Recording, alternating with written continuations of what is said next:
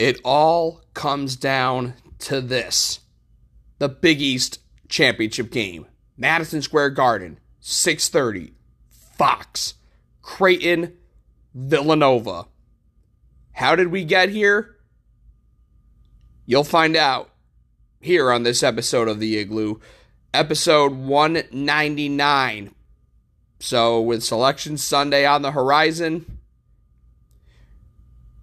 that means the historic 200th episode of the Igloo is also on the horizon.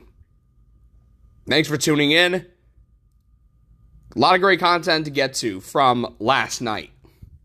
First and foremost, the fact that we had a shocking semifinal result.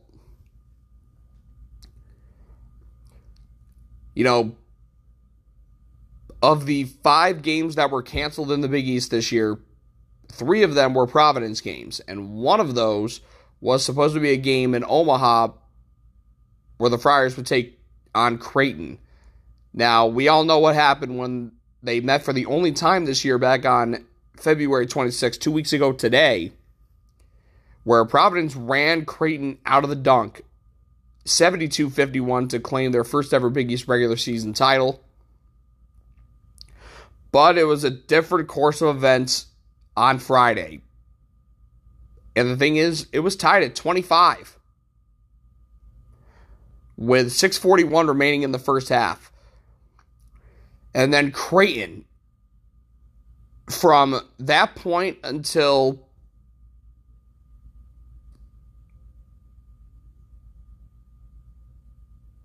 the 15 13 mark of the second half, they went on a 31 to 2 run. 31 to 2. And the luck of the Friars ran out, and it ran out in a rather emphatic way. So the Blue Jays, without Ryan Nembhard, they beat Marquette on Thursday, and they steamroll Providence on Friday. And I use the word steamroll because of the fact that one of the original NFL teams back in 1920 was a team called the Providence Steamrollers. Blue Jays win 85 to 58. And I mean, Creighton was on fire from three early, and they really fizzled out. So they went nine for 23 from deep, but, but I mean, at one point, I mean, they were eight for 18. Alex O'Connell with 18 points, 5 of 10 from the floor, 4 for 6 from behind the arc. Arthur Kaluma, I mean, he was cooking in the in the first half. 17 points, 6 of 12 from the floor, 2 for 5 from deep. He did foul out, and then Ryan Kalkbrenner and Trey Alexander each had 15. And I've harped on the fact that when Creighton wins most of the time, it's because Ryan Hawkins has a good game. And they won by almost 30, despite the fact that Hawkins only had eight points in this game, was 0 for 5 from behind the arc. Eight points, 12 rebounds. That's all he got. Rati Andronikashvili played 28 minutes because Trey Alexander picked up two early fouls, and he came up big. Seven points, two of five from the floor, one of two from behind the arc, four boards, three assists. Keyshawn Feazell got a putback dunk in the second half, and then Devin Davis knocked down a three late in the game.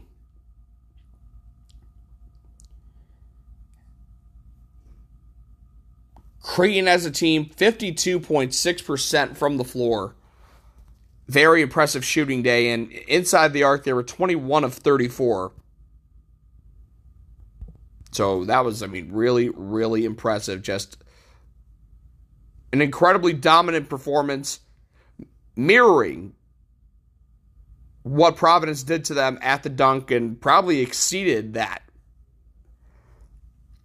So here's what Coach McDermott had to say after the game, and I got to ask him, you know, a quote that he referenced yesterday, well, the day before, was the fact that when they went to the dunk, not even the Gold State Warriors was going to beat the t- beat Providence that night with that environment. Different circumstances, but I kind of asked him, you know, could the Golden State Warriors beat your team tonight with the way they played? So here's his opening statement, and then my question to him and how he responded uh, to that question I asked him. Um, you know, we beat a really good team, uh, championship team, and we, we did it our way. Uh, we did it with defense. Know, they really hurt us from the three-point line at their place. Uh, we knew we had to clean that up. And, you know, we're blessed with the ability, uh, not many teams in our conference, level in the country, can play Nate Watson one-on-one. And because we have Ryan Kalkbrenner, we can. And uh, that allows us to take some other stuff away. Um, but our young team doesn't play like a young team anymore. Uh, they've really grown up. Um, I told Arthur this a couple weeks ago. He's made the most progress of anybody in our program from the first practice till today. Uh, his everyday everyday work ethic in practice, outside of practice, and then gradually learning how we play and how he can be effective and efficient within that system. He's really slowed down, uh, and the you know the fruits of his labor are paying off now for him and for us. Uh, and then you know Alex has been kind of mirrored in a shooting slump, uh, but he hasn't wavered in his confidence, and he hasn't wavered in getting extra shots up after practice. And when the lights were the brightest tonight, he came out of it. So you know, really proud of this team. Um, obviously, you know, Providence has had a heck of a year, and you know they're going to be a tough out for anybody in the NCAA tournament. I wish them all the best. Uh, but you know, this is a, a, really good win for our program, and you know, we've been this is our fourth time in the championship game. In the eight or nine years we've been in the league, and, and uh, we haven't been able to quite kick that door down. And you know, hopefully tomorrow's that uh, the time to do that. Coach, and you referenced that quote that you had yesterday about when you went to Providence a couple weeks ago. You said not even the Golden State Warriors could have gone in there and beaten them that night with the way your team played tonight. Can you say the same about um, you know two guys sitting next to you and the rest of your squad? You know, we made some shots tonight, and let's face it, it's kind of a make shot, miss, miss shot game, and we had some go in, and you know our defense is pretty good. You know, we lead the league in defense. Uh, and you know we're, we're comfortable with teams taking certain shots against us, and I think we forced Providence into a lot of mid-range stuff, uh, and and uh, you know I think that frustrated them. And uh, but you know this we, we were pretty special tonight on both ends of the floor. And those possessions early in the second half, uh, when you knew Providence was going to try to make a run, we made them take some tough shots. We forced back-to-back shot clock violations. Uh, I mean, that's against a really, really good team. So we, have made, we've grown leaps and bounds defensively um, from the start of the season, and, and, you know, it's, it's what you have to have if you're going to win in a tournament like this and win in the NCAA tournament. Now, on the Providence side, I mean, they got they got hit in the mouth, and really the only guy that could get anything going was Al Durham. Seven of twelve from the floor, two for four from deep. And the rest of Providence, by the way, from deep outside of Durham, was one for 20. And the only other guy to make a three was Brycen Goodine. AJ Reeves had eight points, four of 12 from the floor, 0 for 5 from deep. Nate Watson held to just five points. And it's crazy that no one can really hold Watson down that well, except maybe Creighton. That's it because Creighton has the size to deal with him with Kalkbrenner, the Big East Defensive Player of the Year. Justin Minaya only had three points, one of seven from the floor, 0 for 5 deep. Noah Horchler just two points, all from the free throw line. But I mean, the bench did contribute a little bit. Goodine with five. Jared Bynum also had five points, but I mean, he was just two for 12 from the floor, over 4 from deep, five points, five rebounds, zero assists in 27 minutes. Ed Croswell had two points, all from the free throw line, five rebounds, and was 0 for 4 from the floor. And then Alyn Breed was the leading scorer off the bench with seven points in 10 minutes, three for six from the floor. And he did commit four fouls in those 10 minutes. So, yeah, Providence got punched in the mouth. And despite getting blown out that badly, Ed Cooley remained pretty level headed and was definitely processing everything rather well. So here's what he had to say first in his opening statement, and then I got to ask him about a similar result from earlier in the year when Marquette blew the doors off of them by 32 in Milwaukee back on January 4th. And from there, they rattled off a bunch of wins in a row and wouldn't lose again until February 15th, which was six weeks after that loss. Exactly six weeks. And it the response you're going to hear from Ed Cooley, it might surprise you. And it might have been my favorite moment of this tournament so far. So here's what Ed Cooley had to say after the game, and of course, my question to Ed and his surprising response uh, to said question. Take deep breath on that one. Um, yeah, it's a lot to unwind in that right there. You know, you got to give. I thought Creighton played great. I thought they played well yesterday. They had great energy that carried over today. And you know, we just again, again something that caught us. Uh, thought the energy was tough. Um, I thought we pressed and it just snowballed and snowballed. I thought with Preston, we, we didn't play well. Call it what it is. They they played well and we didn't, and they were a big reason why. And uh, I'm, I'm, happy for Coach McDermott. Really, really happy for him. I'm happy. Uh, he's great for our league.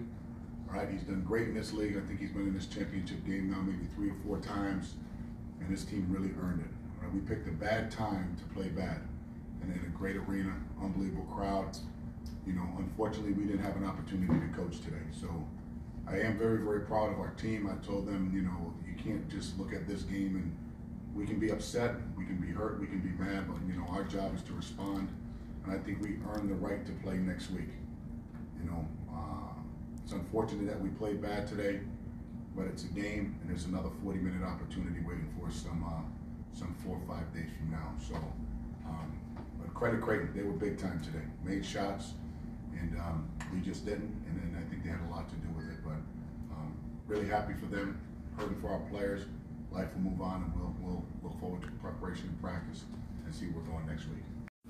Coach, back on January 4th, Marquette beat you by 32, and you responded from that by winning your next eight straight. So, with this loss from tonight, how confident are you, knowing that they responded by getting hot and stringing a lot of wins in a row, that you could do the same in the NCAA tournament next week? You know what's funny was you're in our locker room. Not locker, I mean, that's exactly what I told our team. So I think it's a, it's a great question. That's exactly what I told our team. But we don't need to win eight. Just, win eight. just six. Whatever it is, it is. I know it's not eight. Providence. On to the main event of the night. I mean, obviously, the atmosphere was far more electric for this one. UConn, Villanova. I mean, this was a battle all throughout, and this was the kind of battle we deserve between two teams like that.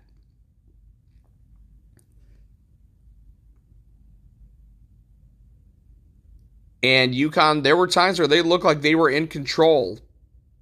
But then Villanova snatched it right from them. They went up five with a big run towards the end of the first half, and UConn got it down to one.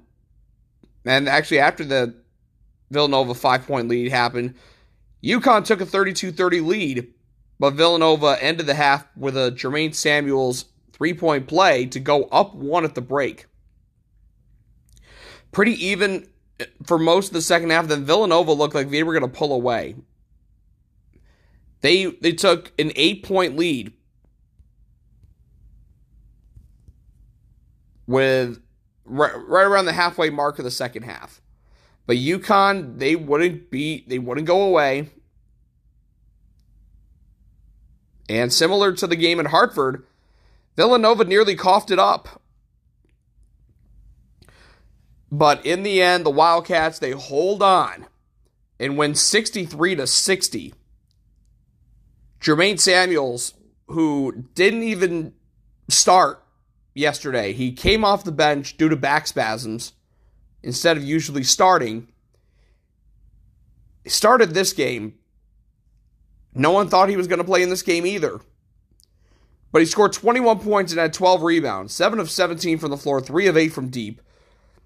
Brandon Slater with 5 of 8 from the floor and 3 for 6 from 3, 15 points, 4 rebounds, and a monster block of Tyrese Martin in the second half, denying him of a big time dunk Justin Moore with only six points. Eric Dixon, five points, two of two from the floor, made his only three point attempt, and that three gave Nova their biggest lead of the night. And Collin Gillespie, the Big East player of the year, only five points, two of five from the floor, 0 for 2 from deep, but 10 assists and just one turnover. And, you know, Dan Hurley even said you would think that in a game where they denied Moore and Gillespie as much as they did, holding them to six and five points respectively. The question he would have asked was, you know, how many points did we win by? But Villanova will beat you in so many different ways. And guy who contributed big time, Jordan Longino had five points off the bench in 10 minutes. This is a guy who barely played in Big East play. Now he's come up big here in New York. And the Caleb Daniels, six points, two of 10 from the floor, two for six from deep. I mean, UConn was out rebounded by 10, 40 to 30. But their efficiency from the floor, the fact that they were 7 of 8 from the free throw line, their only miss at the very end with Gillespie shockingly short rimming the second shot, which allowed a potential last second half court heat from Tyrese Martin that obviously missed. But the play of the night, though, as I mentioned, it was Brandon Slater's block of Tyrese Martin in the second half. Here's what Slater had to say about the chaotic sequence. Brandon, do you mind walking me through the sequence where obviously it was helter skelter, Martin's going up for the dunk, and you meet him at the rim and deny him? Uh, honestly, uh, it was it was just a play. Uh, try to go make a play for my teammates and my coaches, and then uh, I, I, saw him go up, and I felt like I could test it. And then when I got up, it just so happened that I got lucky and I got the block. As for UConn, another gut wrenching semifinal loss. And by the way, the final score prediction I had for that game, I had Villanova winning 63 59. And it ended up 63 to 60. So make of that what you will, but knowing how damn close I was, feeling awful, awfully confident about the final score prediction you might hear for tonight's championship game. But, anyways, for the Huskies, it was Tyrese Martin leading the way with 19 points, 7 of 17 from the floor, 4 for 8 from behind the arc. Adama Sanogo, much better in this game, 15 points, 13 rebounds, 6 of 15 from the floor. Looked a lot more like the kind of guy we saw get named to the All Big East tournament team last year and to the All Big East first team in the regular season this year. RJ Cole had 11 points, 8 boards, 8 assists, 3 for 9 from the floor, but just 1 of 6 from behind the arc. Andre Jackson with 10 points, 4 of 10 from the floor, 2 for 5 from deep. And the last three he made that cut it down to 62 60 late. Got a very friendly roll from the front of the rim, and it just bounced right in. And then the only Husky to score off the bench was Tyler Polley in 21 minutes, 2 for 4 from the floor, 1 for 3 from deep, and Jalen Gaffney was the only other guy to play in this game for UConn, playing just three minutes off the bench. And yeah, Jordan Hawkins' absence definitely hindered them a little bit. The Huskies from the floor, they were just right around 38% and 8 for 22 from deep compared to Villanova. I mean, Villanova three point wise, in terms of their percentage, was worse, but they did make 10 of those on 30 attempts. So yeah, shooting percentage wise, they were worse, but the fact they made two more threes, ten to eight, that's plus six, makes a difference. So here's what Coach Hurley had to say after a pretty tough loss, but obviously he's got his sights set on bigger and better things in the NCAA tournament starting next week. I'd say this, you know, if you said to me just going into the game that um, we would hold Gillespie five, uh, you know, five, on only five shot attempts, um, you know, Moore to six points, uh, you know, on, on, on three for nine shooting, and Daniels two for ten. So, you know, five, six, and six, I'd probably say how many we win by. You know, the plan was to, you know, make, uh, you know, make their others beat us and, and guys that, um, you know, guys that, that, you know, for the season or throughout their career have, shot in the high 20s and low 30s from three, stepped up tonight in, in, uh, Slater and Samuels and, um, you know, and, and, and, and won that game. So. Alrighty, y'all, it's time. Championship preview. Creighton Villanova. And quite honestly, th- you would think that th- this was supposed to be the championship game last year because these were the top two teams in the conference a year ago. The clear top two in the league. And yet here they are meeting for the championship this year. You know, you would expect Villanova to get here. They were the preseason favorite in the conference preseason top five team in the country. But I don't think anyone could have anticipated Creighton being here. You know, losing all five starters, a young team with a boatload of freshmen. Yeah, you definitely would not have anticipated preseason them being here. And I don't think you would have anticipated them being here tonight without Nembhard. Maybe with him, but without him, probably not. Because without him coming into this tournament, they had lost two of three. Losing at Providence and at home to Seton Hall, but a good win over UConn. But since then, beat Marquette by double digits and blew out Providence. So momentum is very much so on the Blue Jay side. Villanova, though, I mean, they've eked out two wins two close wins over longtime Big East rivals in St. John's and UConn. But now they get a Creighton team who they dismantled for the title five years ago. And for Creighton, this is their fourth championship game, and they have yet to get over the hump. They've lost three title games now 2014 to Providence, at the aforementioned 2017 loss of Villanova, and then, of course, last year to Georgetown. Creighton, I guarantee you, they will not allow what happened last year to happen again in the title game because Georgetown ran them out of the building. They will put up a much better fight in this one. I mean, and, you know, I really believe that they will contest this game a lot better than most people think. Villanova is a seven point favorite, which I think is pretty accurate.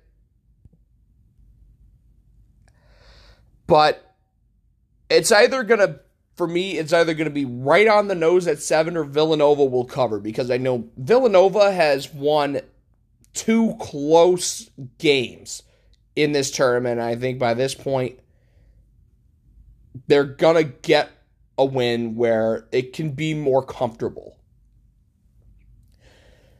What are the keys? Well, for Creighton, Ryan Hawkins, you know, they won big time without him having a big game. And apparently, the bathrobe that he was seen wearing yesterday apparently gave him and the team superpowers, I think. And he wore it again today for breakfast. So, I mean, usually good luck would be on the Blue Jays side if that's the case. But if I'm calling it like I see it, and don't get me wrong, Hawk's a funny dude, as I've illustrated earlier this week. But my heart wants Creighton because of the whole bathrobe storyline. I think it's hilarious.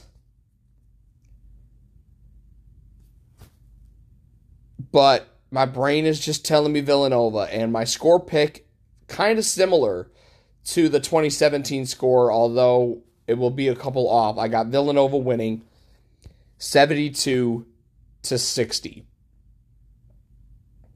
So that does it for episode 199 here on the Igloo. This has been an exhausting week, but you know, the thrilling conclusion of it all is tonight. Again, make sure to watch the Big East Championship game on Fox at 6 tip off at 6:30. Coverage begins at 6. So, but for those of you who will be at the Garden, I mean, this just this is the last chance, basically, you know, to say what's up to me. I plan on being there early. I want to roam around the Garden, say hi to as many of you as humanly, humanly possible that will be there. I know I saw my guy Cody. I know I saw Pat Madden and a bunch of other people, but it's not over yet. And if you're going to be at the title game tonight, again, hit me up on Twitter, message me at the real Timmy Ice. and let's link up.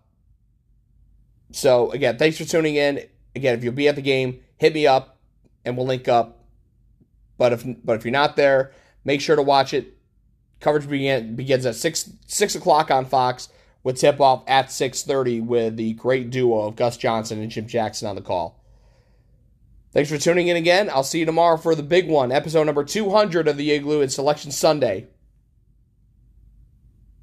And for that, I mean, listen, it's episode 200, Selection Sunday. Trying to pull some strings to get something big going. I mean, listen, y- y'all heard the 100th episode. It was a big deal. 200 won't be as much of a big deal, but I'm going to try to make sure I, I at least get one big time guest to talk bracketology and all that jazz.